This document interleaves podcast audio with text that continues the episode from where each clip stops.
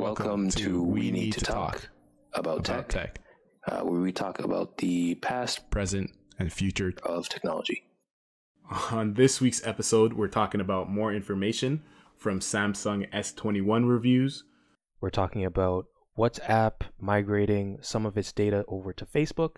and we're talking about the future of fast charging cars. On to topic number one. Recently, this past week, a lot of tech YouTubers have released, I guess, their full S21 reviews. Kind of what we got right at the end of CES, January 14th, was their first impressions video. So now they've had time with the phones, and I guess due to the embargo being lifted, they're allowed to publish their reviews of the phones, what they think of them. Uh, I guess have you gotten a chance to watch some of these reviews and some of these videos and read some of these? And I guess has your idea of the phone changed since then? Uh, what do you think of these?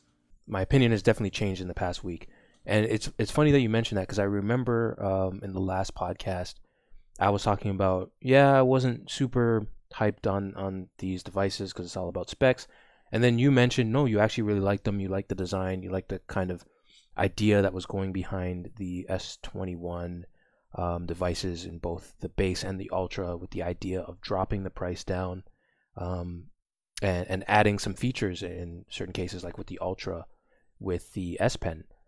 And it seems like that really translated in the in the reviews. Uh, I'm seeing a lot of very very positive reviews. Um, it seems like the idea around the S21 or the reception of the S21 is much higher uh, than the S20 was. And I think that's really good to see because when the S20 came out, a lot of the reviews at that time was like, hey, these phones are very expensive and a little disappointing. And we kind of saw that carry over with the Note 20 series. But with the S21, I think Samsung seems to have hit a good price, um, good price ratio, and then on top of that, uh, a good feature set for the phones that, you know, if you're going to get an S20, uh, S21 or an S21 Ultra, there's a good variance of what you're paying for um, in terms of value, which I think is good. That being said, for me, they're still not the phones for me. I'm much more into the budget um, line. I would be really actually interested to see what the new A series looks like um, because a lot of times the A series does kind of take a lot of inspiration from the mainline Galaxy S uh, series phones. But yeah, I think it would be really good to see where the more budget line of, of Samsung goes, and then also really interested to see if Note comes along, um, still comes along, even though the S21 Ultra kind of has a lot of those features, and if it does, what does it look like? But how about you? Uh, I remember last week you were saying, yeah, you actually kind of like the phones, you like the design. Um, have you got to see any of the reviews, and uh, does that opinion stay? I've seen some of the reviews, and I'd say my opinion is still pretty much the same. I don't know. I was kind of like I mentioned in the last podcast, right? They there's some features I guess that they've taken away, like the 1440p on the base S21 models. Um, you know, they've taken away the micro SD card slot. There's a few things that they've stepped down, but the fact that every phone is kind of $200 cheaper than it was, Mm-hmm. It, it makes a lot of sense to me. I think I said before, it's kind of, it seems like a very consumer friendly thing where, okay, yes, we're giving you maybe not the highest resolution, we're taking the charger out of the box, there's no more headphones in the box, but it's $200 cheaper.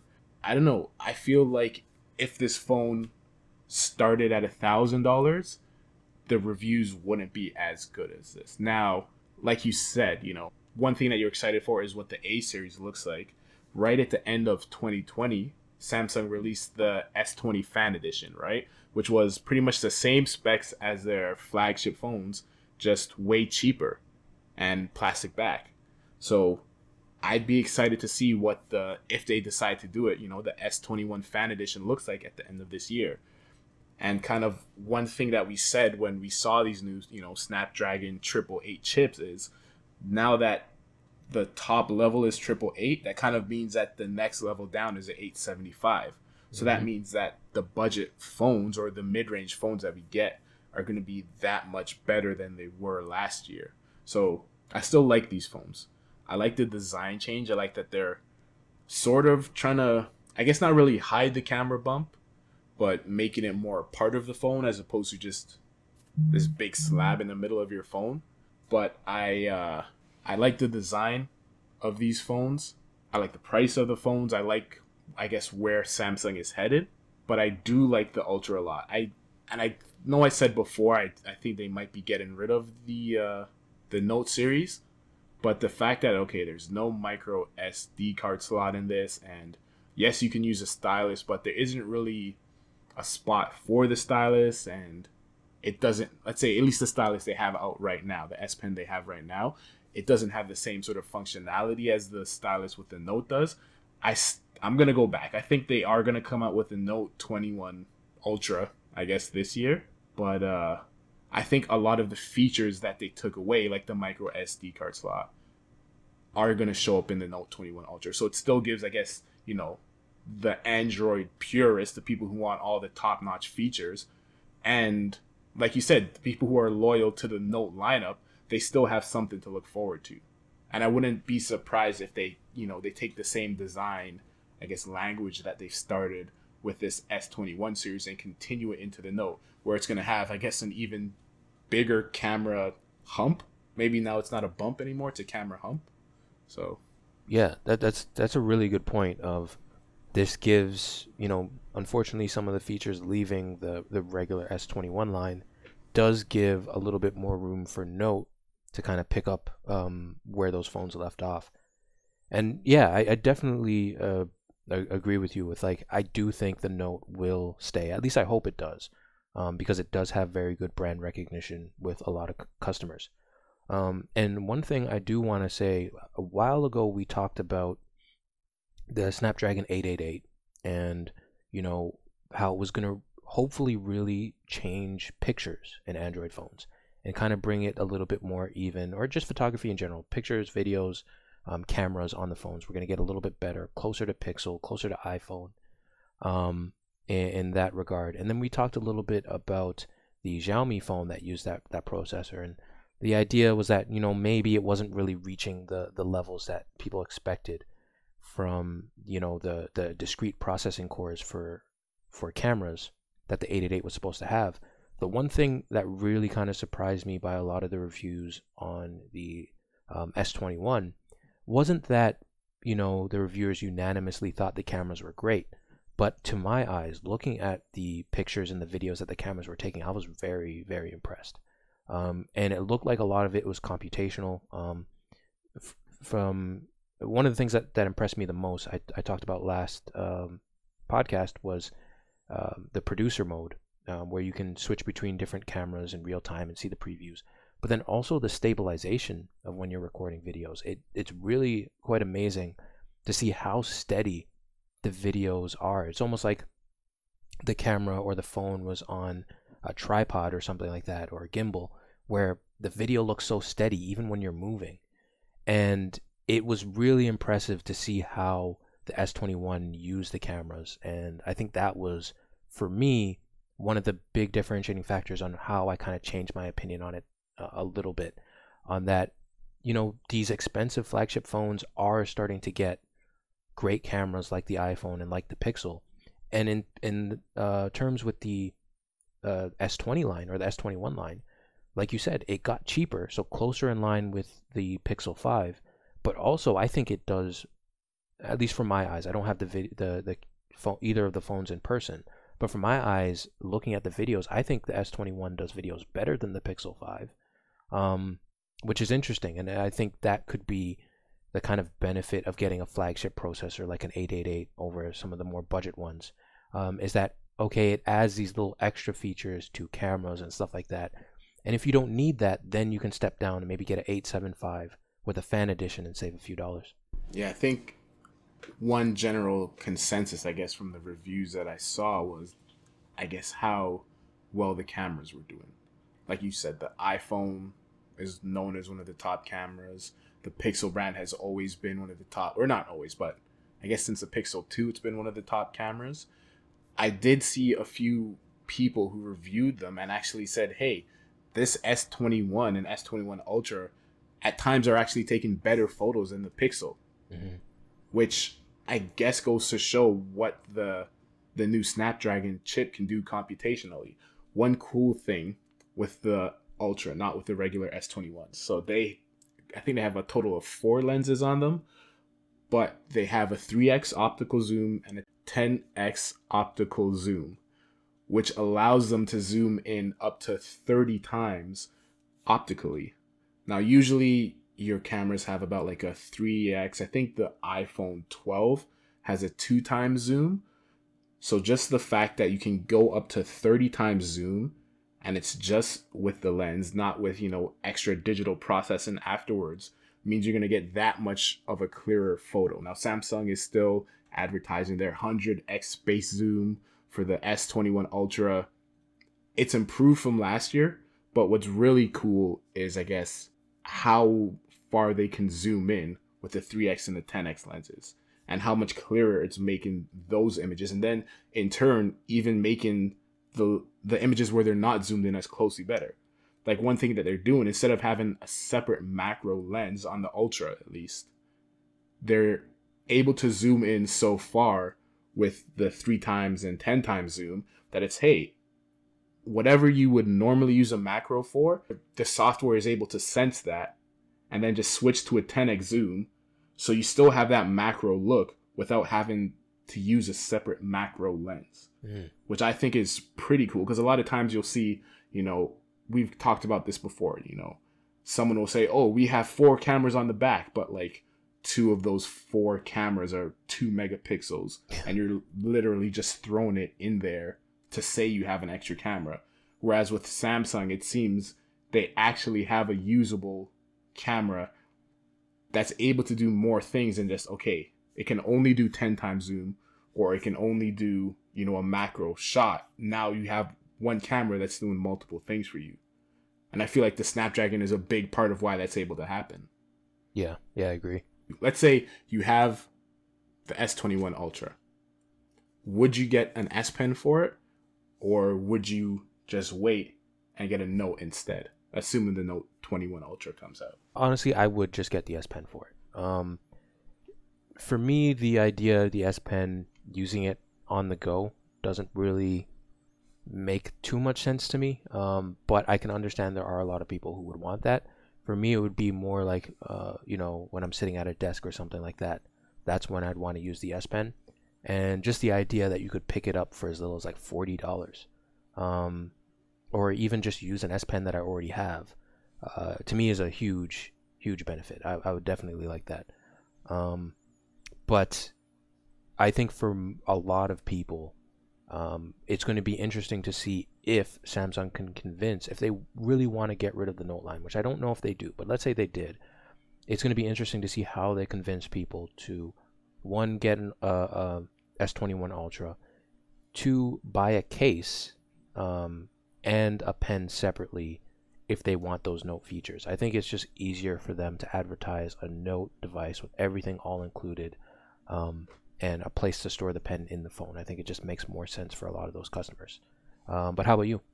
I I don't know. I'm kind of leaning towards the same direction that you are, but the tricky thing is, right, once the note comes out, if it does come out, we're going to have to see what features they add on. Yeah. right? Because it can't just be an S Pen now, right? It can't just be an S Pen because with the Ultra, you have an S Pen. So you have the 100x space zoom, you have the 3 and 10x optical zoom. What else are you going to throw into this Note package that is going to entice people to not just get the Ultra? Yeah. I guess that's going to be the main thing because it can't be, oh, well, you have a convenient place to store your pen. Well, okay, you could get a case. So it's going to have to be you have more features with the Note, and it's going to be, I guess, a comparable price to a S21 Ultra plus an S Pen. So right now, seeing the S21 Ultra with the S Pen, it looks like a great package to me. Out of if I were to get one of these phones, that's probably the one I would go with.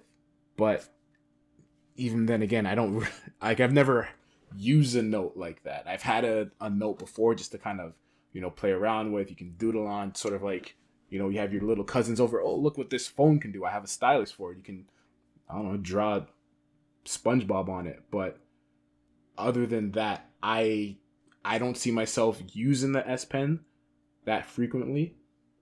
So it's hard to say. I don't. I think I would probably go for the S21 Ultra, and then if I find I need the S Pen, I could add it on later.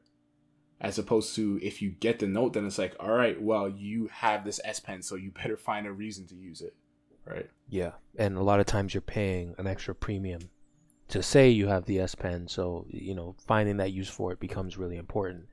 And I think uh, the one of the reasons why I kind of have faith in Samsung to bring some value proposition to the Note is I think they in the past they have done a very good job of introducing new ideas to cell phones. Like there there was a time when the Note was a crazy idea.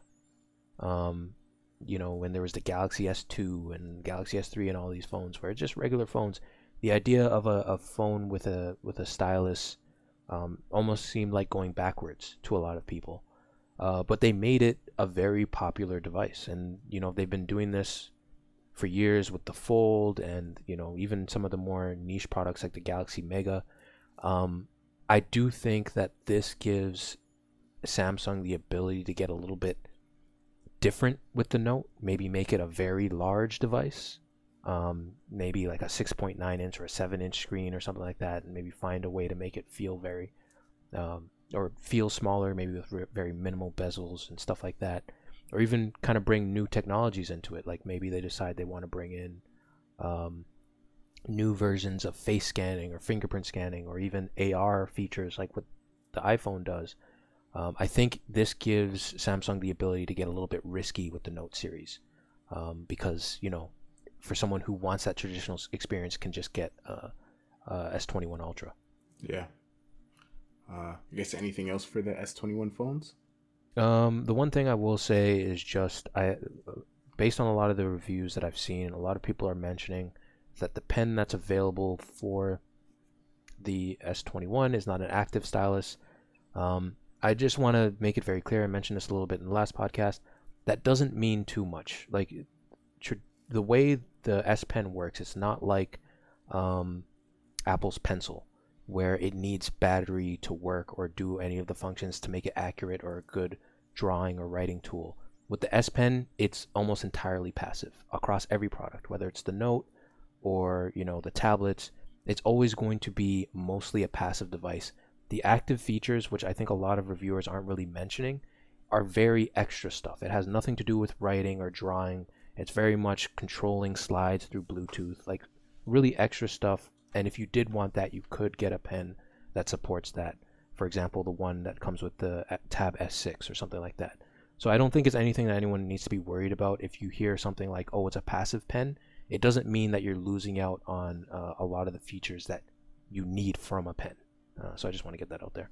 Also, they are supposed to be releasing, I guess, an active pen later on in the year, whether it's the the S Pen Plus or S Pen Pro, mm-hmm. they are going to release a pen later on with Bluetooth, so you can, you know, use it to change slideshow slides. You can use it to as a remote to take pictures. You can use it for that sort of stuff, or you could use an older S Pen that you already have, yeah. or it's something for a different device. So, our second topic of the day recently, uh, WhatsApp, I guess, updated its privacy policy. They removed, I guess, a few sections about how they will be sharing and storing data with Facebook, which caused a lot of headlines, I guess, around the internet and around the media, which actually caused a lot of people to leave WhatsApp and move to other messaging applications like Signal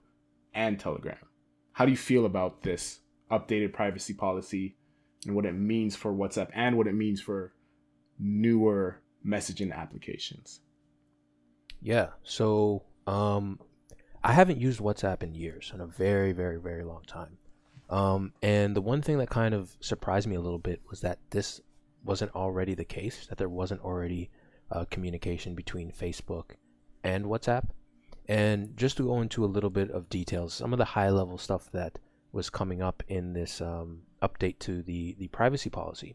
Um, so uh, this is directly from the app update page. It says key updates include uh, more information about WhatsApp services and how we process your data, how businesses can use Facebook hosted services to store and manage their WhatsApp chats, how we partner with Facebook to offer integrations across the Facebook company products. So those last two ones are, are ones that I found very interesting of that I was kind of surprised didn't already happen. I thought that when um, Facebook spent a lot of money to purchase WhatsApp, that WhatsApp would become the new version of Facebook Messenger. Um, and it seems like the idea behind this update in privacy policy was that Facebook is makes a lot of money from customers interacting with businesses. Um, it's it's a really good tool for businesses to get their name out there and to contact customers. Recently, we've seen a lot of of this kind of communication happen through things like Twitter. So the idea of communicating with a business through social media has not really been. It, it's a pretty common thing. So it seems like what uh, Facebook really wanted was more integration between the business side of Facebook. So F- Facebook uh, businesses being able to contact and have chats with customers through WhatsApp, um, and then also have the ability to purchase uh, things through WhatsApp through uh, through the Facebook infrastructure, like Facebook Pay and stuff like that. Um, and even even further integration, where if Facebook wanted to get into products, there could have been something like, for example, the Facebook portal, where you could then use have full integration between WhatsApp, where you can make video calls through Facebook uh, portal on your WhatsApp and have it like completely integrated with your Facebook account. And we've seen Facebook make these aggressive moves into kind of bridging their their properties together into one. Um, we spoke about it previously with Oculus and how Facebook was now forcing Oculus customers and users to use their Facebook account with their devices. Uh, so it seemed like this was something that they were very much planning from the beginning of bringing all the companies into the fold um, and just being Facebook under Facebook umbrella. Um, and I, I think that scared a lot of people because, you know, the the best part about WhatsApp and what drew a lot of people to it was that it was a messaging service that was much more powerful than traditional text messaging. You could have these big groups and instant messaging and read receipts and stuff like that while at the same time having your conversation encrypted from end to end. And the idea of Facebook kind of getting in between that and deciding, oh, maybe this, we want some data from here, and maybe we want some data from there, I think made uh, a lot of uh, WhatsApp users a little uncomfortable with the idea of, well, that's not why I wanted WhatsApp in the first place. I wanted it to be its own separate thing. I didn't want it because I wanted to be in Facebook's ecosystem. If I did, I would have used Facebook Messenger. Um, and I think we've seen for a while that Facebook Messenger has not been successful, but WhatsApp is wildly successful. I think Facebook would love to find a way to integrate those, but uh, it's going to be interesting because since the backlash, Facebook has delayed their their changes to kind of integrate uh, WhatsApp into uh, Facebook proper uh, until February. Uh, what's the date here? I think February 8th. February 8th, yes. February 8th, 2021 is when they will um, they paused the update up until then. And I think this is this is an interesting move because I think this is one way to kind of pacify a lot of the the people who are frustrated by this. Maybe they don't switch to another um, app, and by February 8th they forget about it. But um, I think Facebook kind of showing their hand a bit is going to encourage a lot of people who are a little bit more tech savvy to maybe look for an alternative. But I think, unfortunately, the reality is a lot of people who use WhatsApp use it because it's the thing that everyone in their family uses, and maybe they're not uh, 100% tech savvy, and they see this message pop up on their screen and they just click I agree and they don't even read it or they don't even notice anything's changed. And I think that is unfortunately going to be the majority of people until or unless enough people make a big enough uh, or have a big enough problem with it that it makes you know really big waves in the media and stuff like that. Um, but how about you? Do you use WhatsApp? And uh, Do you know anyone that uses WhatsApp or has any issues with this kind of policy? Um, I use WhatsApp fairly frequently. I have like uh, I guess a few family groups that I uh, communicate with people on WhatsApp, and it's an interesting point you brought up. Right, it's most people when they get an updated privacy statement, it's kind of they click, "Yep, I accept." They don't read it. I didn't read whatever the last update was, and I didn't find out about I guess this change in policy until I read a headline somewhere, Mhm. right? And people aren't really gonna switch until the people that they want to talk to are on a different platform, right? Zoom wasn't really a thing until all of a sudden, well, yeah, my cousin has a Zoom account and they're my family's having uh I don't know, some sort of get together on Zoom, so now I gotta download Zoom Yeah. That's kind of how things work. So until I guess enough people start switching over to a different platform, I think WhatsApp is going to stay as popular and as I guess successful as it is. One interesting thing. So Telegram, one of the apps that people switch to on the 12th of January. So this is kind of like right when the news that hey, WhatsApp is updating their terms of services and they're starting to share more data with Facebook. Once that news broke, Telegram surpassed 500 million active users. Jeez. 25 million new users joined in the last 72 hours. 38% came from Asia, 27 from Europe, 21% from Latin America and 8% from other areas, but it shows how powerful I guess like a negative headline could I guess affect. Now just, you know, 500 million active users, 25 million in 72 hours doesn't necessarily mean that they came from WhatsApp.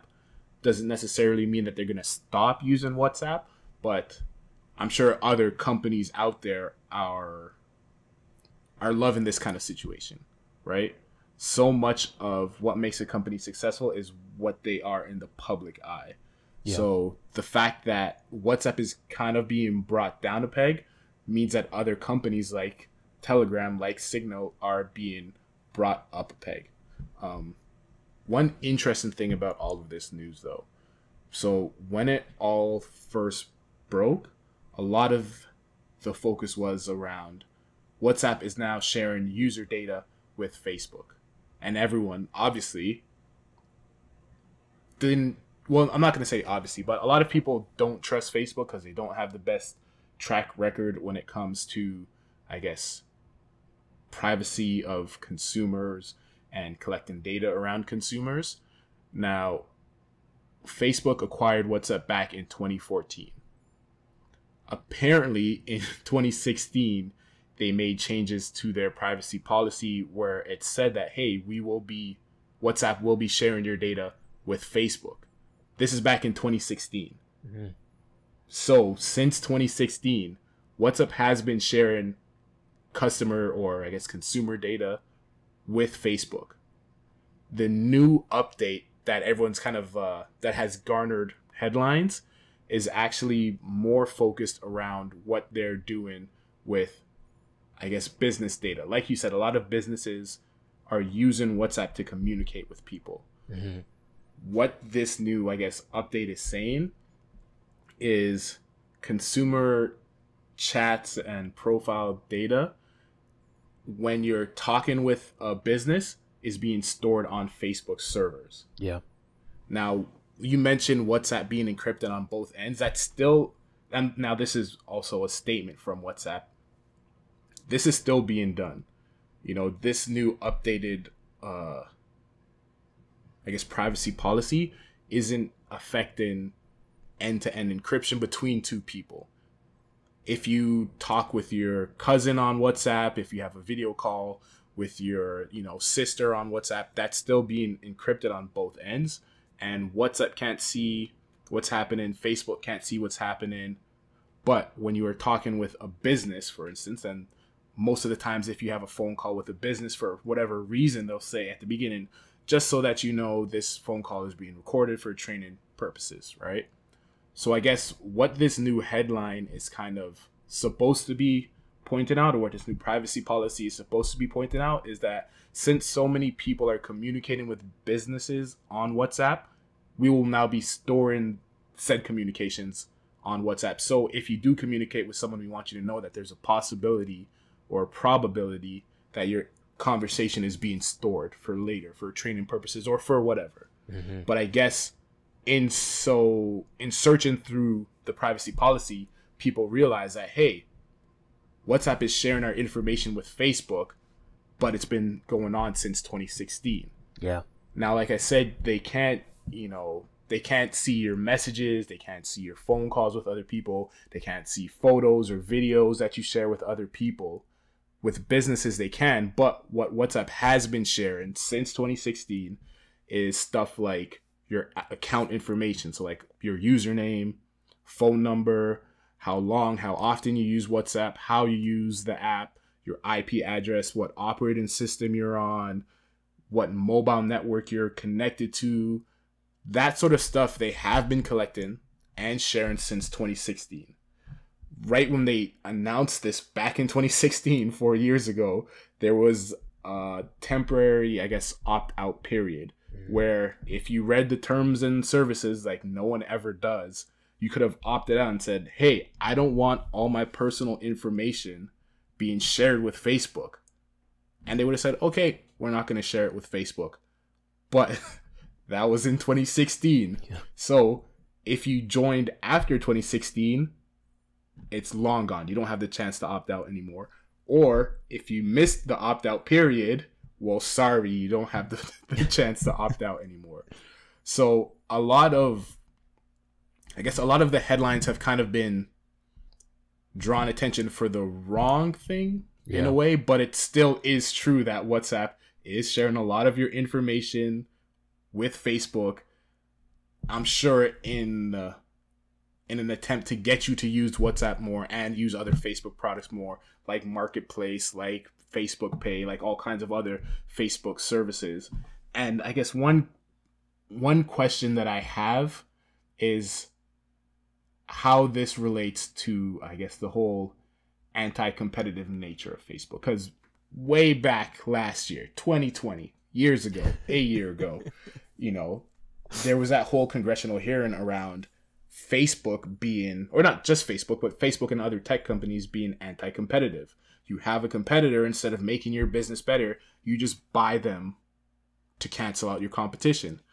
So, you know, Face or WhatsApp becoming more and more integrated into Facebook. Like you said, nobody really uses WhatsApp Messenger like that. It's not as successful.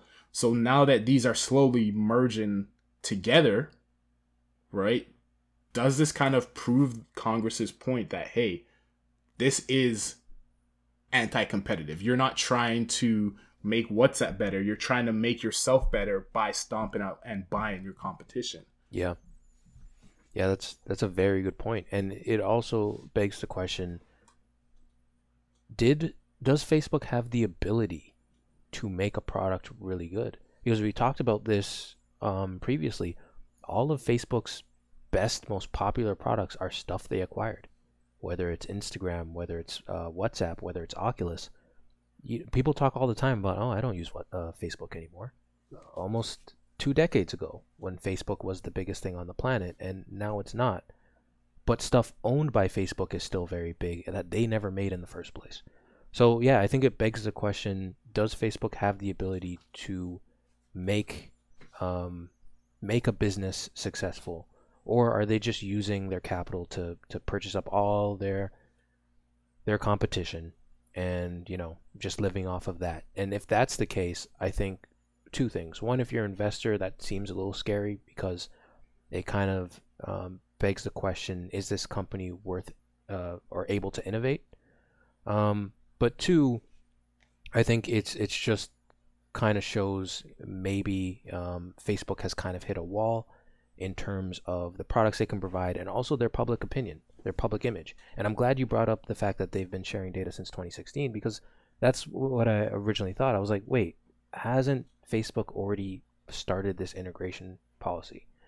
Um, and the one interesting thing about this whole idea with WhatsApp being brought into the Facebook fold in terms of, of the business market, where I think it's really smart on Facebook's part is it brings, and I don't know if this is something that they're planning on doing, but it brings a product to the market that I think a lot of businesses would be interested in.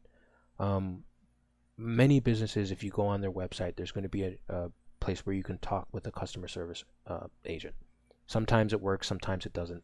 I mean, imagine a system where you pay a subscription fee to Facebook to get into a specific Facebook business um, kind of scenario.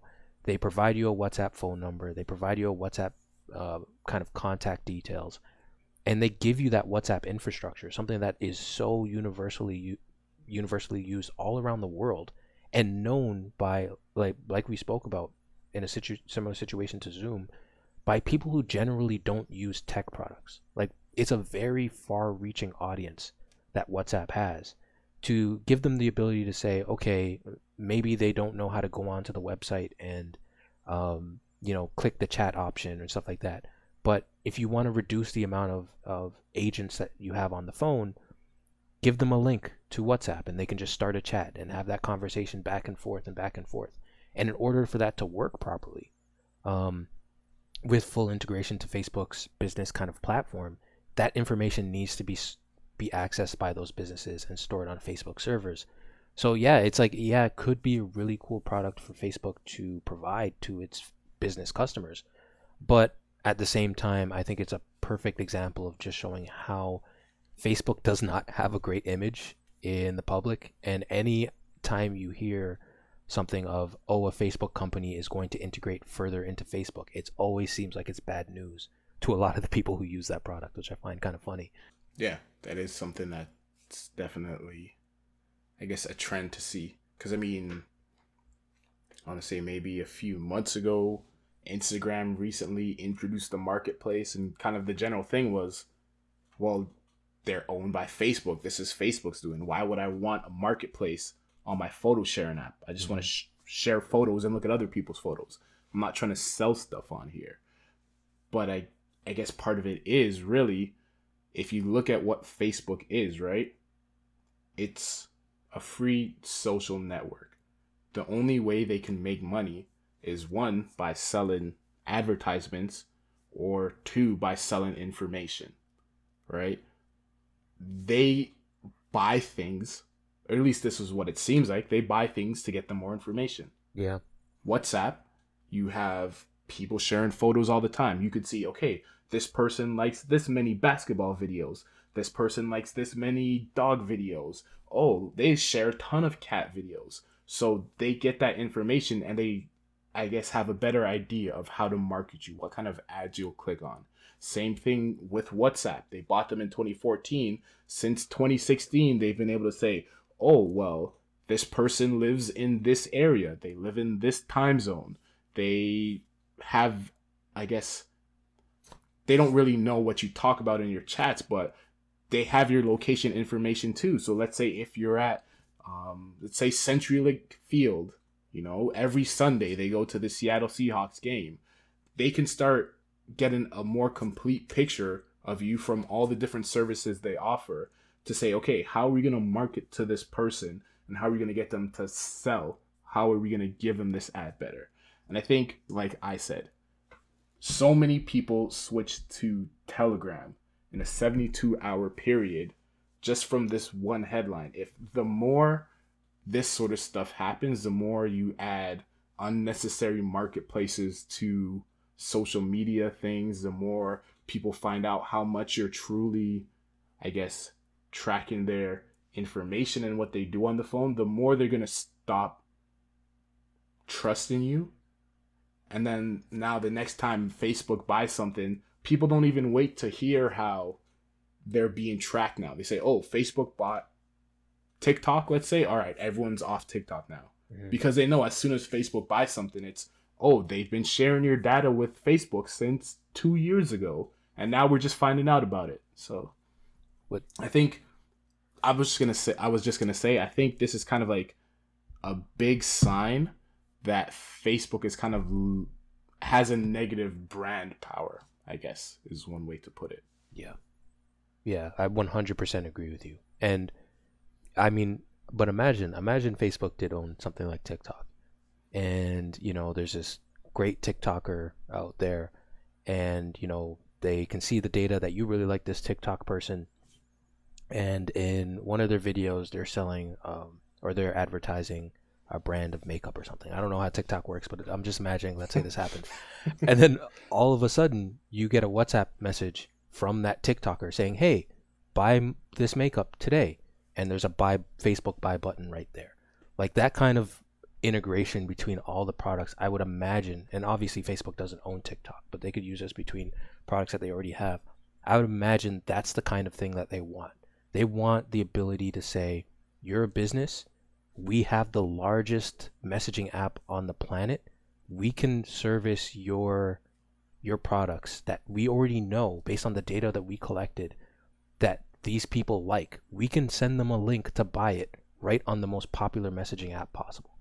And I, th- that would be very negative to a lot of people. I think a lot of people would hate it, but at the same time I would imagine it could work.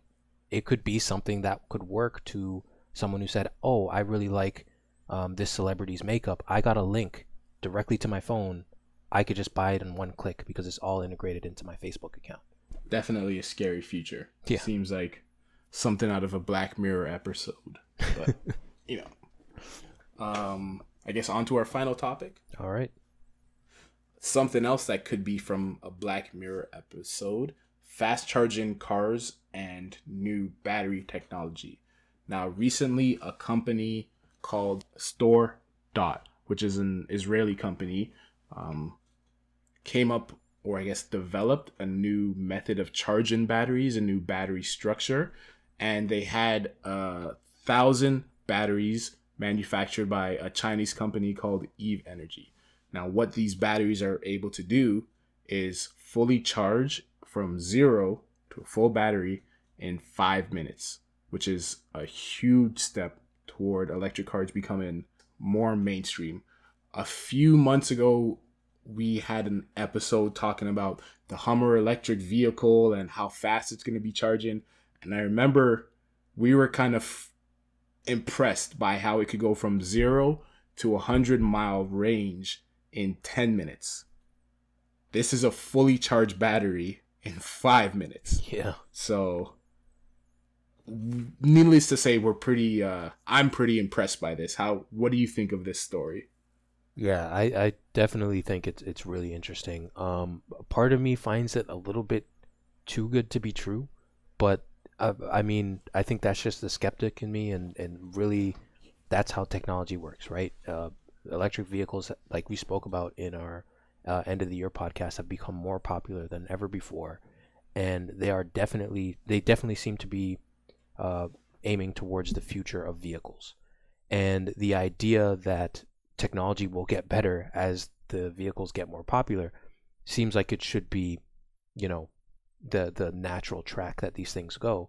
Um, and it seems like that this is the case with the idea that StoreDot has manufactured these batteries where they can fully charge within five minutes. And the idea that they're talking about, hey, this is this isn't like a, a pipe dream or, or some theory. This is something that we already have in practice in devices like phones and drones and scooters and stuff like that. Um, we've already put this into effect. We know it works. Um, and in fact, they, they believe that it's going to get better with the kind of materials that they use in these batteries to make them charge quickly. quickly. Um, so yeah, like the skeptic in me says, "Oh, this seems too good to be true," but the idea that a car could charge in, in five minutes is incredibly amazing. And I think if this can be adapted to a large scale vehicle like a Tesla, like a Hummer, and stuff like that in the future, and especially in the very near future, I think that's only going to accelerate the kind of obsolescence, the, the idea that, that gas powered vehicles are going to become obsolete quite quickly um, because one of the main barriers to what makes electric cars practical is charging. And like we spoke about, this could be a huge game changer in that that entire process. Um, but how about you? You brought this to my attention. I thought this was really cool when you mentioned it to me. Um, what do you think about this whole like kind of idea that graphic that graphics that battery technology could be hugely different in the very near future? I think it is a great sign. Right. One of the things that we both said we were most looking forward to in 2021 was kind of where electric vehicles go in the future. We both were impressed with the GM showcase from CES 2021 and I guess the future they have for electric vehicles. Mm-hmm. And StoreDot, they had a thousand batteries manufactured just to show that it's a viable technology. Like you said, it's not just some pipe dream. It's not, hey, look at this one battery we created in a lab that can charge super quickly. Look at this amazing one thing. They had an assembly line going so they could produce a thousand batteries so that they can show potential investors like hey we were able to produce these batteries on scale. They can charge from 0 to 100% charged in 5 minutes. And they're doing this really to kind of to garner more attention more headlines more people talking about them and get investors interested. Right now they're invested in by uh, Daimler BP, Samsung, and TDK. So they're they're trying to raise more money, I guess, to make this something more viable so that they could, like you said, maybe partner with a Tesla, partner with a GM, partner with uh, Ford, Honda, Hyundai. I'm sure that what they want to do is get these batteries out into more vehicles as they're part of making the electrical future something quicker, something that's actually the electric present as opposed to the future, right? Um, now, one thing with this, right? They've produced a thousand batteries that can charge this quickly. Now, the main thing is you need the infrastructure to support it. It's not like you can take these batteries and the cars that they're in and just, you know, bring them to any charging station and you'll be charged ready to go in five minutes. In order to upgrade the charging process, we need to upgrade the chargers that we have with the current technology, I guess the current level of chargers that we that are readily available, um, they can't fully charge in five minutes. It's more something like hundred miles in five minutes. And like we said, with the Hummer, it's hundred miles in ten minutes, which we were impressed by. Hundred miles in five minutes, still impressive. But once that infrastructure gets built out more, which I'm sure part of them raising money for investments is trying to do, you're going to have the same charge time to fill your battery as it is to fill your tank of gas. Yeah. I'm sure technology is going to move even further where at some point it will be less time to charge your battery than it is to fill your tank of gas. And kind of like you said, you know, there's this whole anxiety around electric cars right now where it's I don't want to drive too far because one, I don't know if my battery can make it on a round trip there and back, and two, am I going to be able to find a charger in time? Yeah. And then another part of that is okay, once I find the charger, I'm going to have to sit on the side of the road at this charging station for an hour just to charge my battery. But now it's five minutes, you're ready to go. I mean, this is a huge step for the future. Obviously, it's just happened, right? They just have the concept, they've just been able to prove the concept. It's going to be some time before it actually gets into vehicles and we actually see this in practice on the road. But the fact that I guess they were able to produce so many batteries that were able to fully charge in five minutes is a great sign for things to come. Yeah. Yeah, I, I completely agree. And, you know, like you said, definitely the charging network even StoreDot has mentioned this. That is going to be, you know, the thing that needs to get upgraded to kind of match the performance of these these batteries. And the way they they kind of explain it here, uh, I got a little bit from um, a Guardian article. Um, so the way they explained it is that essentially what they've done to make the batteries charge a little bit quicker is they replaced the graphite um, with a semiconductor nanoparticle, which big words, okay. Uh, but essentially, what it means is that you know when you're charging uh, your car, the ions that are going uh, through into the battery cells um, with the the graphite kind of material, it, it kind of it's a, a resistance for how quickly those ions can flow. Um, whereas with their new technology, they replaced it. Um, they replaced the graphite with uh, either germanium or what they hope in the future uh, uh, would be silicon. Um, so essentially, it's less of a resistance for these ions to flow and and kind of refuel these batteries, uh, so to speak. So uh, it, it's interesting that okay, yes, this is tech that is thinking the, of the way that the battery is constructed and interacts with the charging network. Um, and it's it seems I'm no scientist, but I would imagine you know the people who uh, who have studied this they think, oh yeah, this is a very kind of usable uh, method for charging batteries. Um, and unlike something like a supercapacitor, which is a small kind of capacity that you charge very quickly and dissipates very quickly, this is a full-fledged battery. So the the only thing that I think is the the remaining question to ask is what happens with the heat. Um, where does that heat get dissipated? Does it get dissipated from the charger, meaning that maybe we need to rethink um, how chargers are constructed completely, um, or you know is there going to be a, a, kind of a system in the car to make sure that these batteries don't get too hot in a, such a, a short period of time? Because the way current cars charge is let's say for example you have a car that can charge at 150 kilowatts um, but the battery is not at a particular temperature. Let's say the battery is too cold or it's too hot it will not charge at that temperature right away. It will charge at a slower rate until it gets to a proper temperature where that battery can handle that faster charge speed and then it will slowly ramp up and ramp up and ramp up until it meets its max charge speed. Um, and i would imagine a similar thing would have to happen here. That being said this opened the conversation to the idea of cars getting much closer to gas vehicles. And even if they don't reach it one for one um, in the next year or two or even three i think just the idea of being able to charge 100 miles in five minutes is enough. If there's enough charging stations around, that's enough for people to say, I can daily live with this. Um, because most people don't fully charge up their cars every time they go to a gas station. Um, or I don't know, maybe most people do. I just know a lot of people who will go to a gas station, maybe go to half tank, three quarters tank, whatever they can at that time, whatever they need for the day, and then, you know, keep driving their cars. Obviously, there are people who will charge up 100% um, especially if you're going on large road trips. But in terms of just daily driving, this is a huge game changer. Definitely a huge game changer, and kind of a good thing, good point you raised too. Not everybody fuels up their car all the way. You said charge, but yeah, you're thinking in the future. You're in 2030. yeah. But not everyone fuels up their car all the way when they're on the road. And the the the thing about electric cars too, right? Let's say you're heading home from work and you need your tank is running low. You're not going to make it home. You really only need to charge if you could get 100 miles in 5 minutes and you get back home and you can charge it while you're at home. Yeah.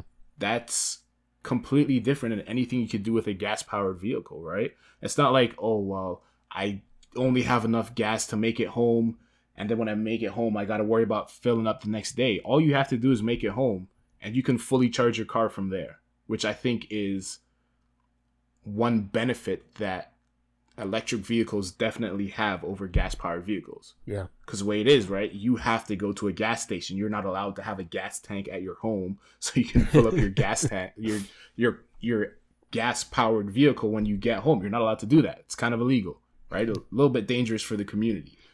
But the fact that when you go home, or not even when you go home, right? We will get to the point where everyone is driving an electric car. And when you go to your friend's house, when you go to your cousin's house, your parents' house, say, oh man, like I just had enough to make it here. Oh yeah, you can charge in the garage. Like we're not charging our car is is full right now. You can charge so by the time you're ready to leave, you're good to go. You have a full charge battery.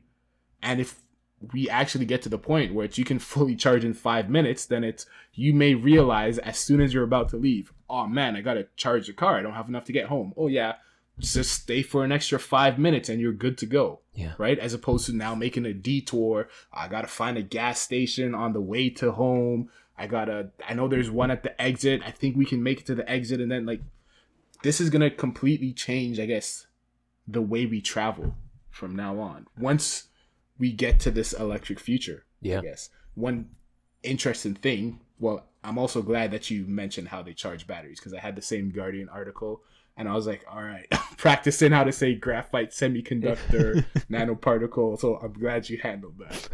Um, they mentioned, you know, we've seen the Tesla drag racing Ferraris, right? Now we're having this battery that can charge as fast as you can fill a tank of gas. Electric vehicles are, it's proven now that, okay, they can be fast, they can be sporty. Now it's charging, or now it's proven that they can charge fast too. They can be more convenient. And the more companies like Tesla push, you know, the autopilot, and the more companies like GM push autonomous vehicles, it's going to get to the point where they're safer now also. So you have sporty and faster. You have better charging uh and then you have safer too. It's kind of they're taking over everything that gas powered vehicles have right now. Yeah. So it doesn't really seem like if electric vehicles become a thing, it more seems like when electric vehicles become a thing. Because everything that they're kind of pushing, that they're showing they're able to do, is stuff that gas vehicles aren't going to be able to do. Yeah. In a lot of ways, it's like comparing a typewriter to a computer. It's like Yeah. it's it's just more efficient in every way. And yes, there's going to be a lot of people who love typewriters. They love the way they feel, and then you get things like mechanical keyboards and stuff like that. But um, yeah, I think it's going to be a situation where, yeah, like we spoke about, electric cars definitely seem like they are the future, and like you said, beating traditional cars in almost every single way, um, safer, easier to fuel, and you know faster. Like it's it's crazy to think that this is really the future, um, kind of the first step into the future of electric vehicles. Yeah. I'm sure one day, maybe let's say 10 years, let's say actually in 2030, everyone is going to be driving an electric vehicle and it's going to be the enthusiasts, like you said, the people who, there are still people that choose to use typewriters, Mhm. right? It's to, you're going to be a car enthusiast if you have a gas powered car, probably more than 10 years. Yeah. But it's going to be, wow, people actually drove around with a combustion engine. Like, you drove around with a tank full of a f- flammable liquid in your car Yeah. and you purposely had like miniature explosions going on to propel you around the place like you actually drove your own car? You didn't have the computer drive it for you? What were you guys thinking? Like of course you had accidents. What like you can't drive a car. We're just humans. Like we're going to get to that point and i guess this is kind of like a step in that direction but it's an interesting step nonetheless. For sure. um, I guess anything else on these electric vehicles? No, I, I think they're they're really cool. Um, and yeah, I can't wait to see what company is the first to say, "Hey, we're gonna show off a concept vehicle with this battery in it." Yeah, I'm definitely looking forward to that. Um, I'm gonna throw a dart and say it's GM. Hmm. I'm gonna throw another dart and say it's never gonna be in a Tesla unless Tesla buys this company and then doesn't let anybody else use them. I could see that happening, but it makes more sense that um, they just partner with other companies because I mean, this sort of technology, right? Charging a battery, a car battery fully in five minutes, it definitely wasn't something that was easy to come up with yeah. right? Which means it won't be easy to either duplicate this or even improve on it without having whatever padded in protected information they have. So it I see them partnering with multiple car companies with Tesla not being one of them. Just how I feel. Well, going back to the throwback of the competition podcast, this could maybe propel Tesla to say, "Oh, we can do this better," and then you know maybe we get an even new battery tech. You know, it's it's kind of like when when computers were kind of exploding, and then every year it was like, "Oh, this computer's obsolete because they found out a better way to do this." Um, it could be like that with electric cars and electric car boom. It could be. If Tesla shifts to battery production though, then that means that their manufacturing is just going to be even slower to get better. so I hope they just make nicer cars and leave the batteries to other people. Uh, all right. I guess that's it for this episode. Take it easy, everyone in podcast land. Catch you in the next episode.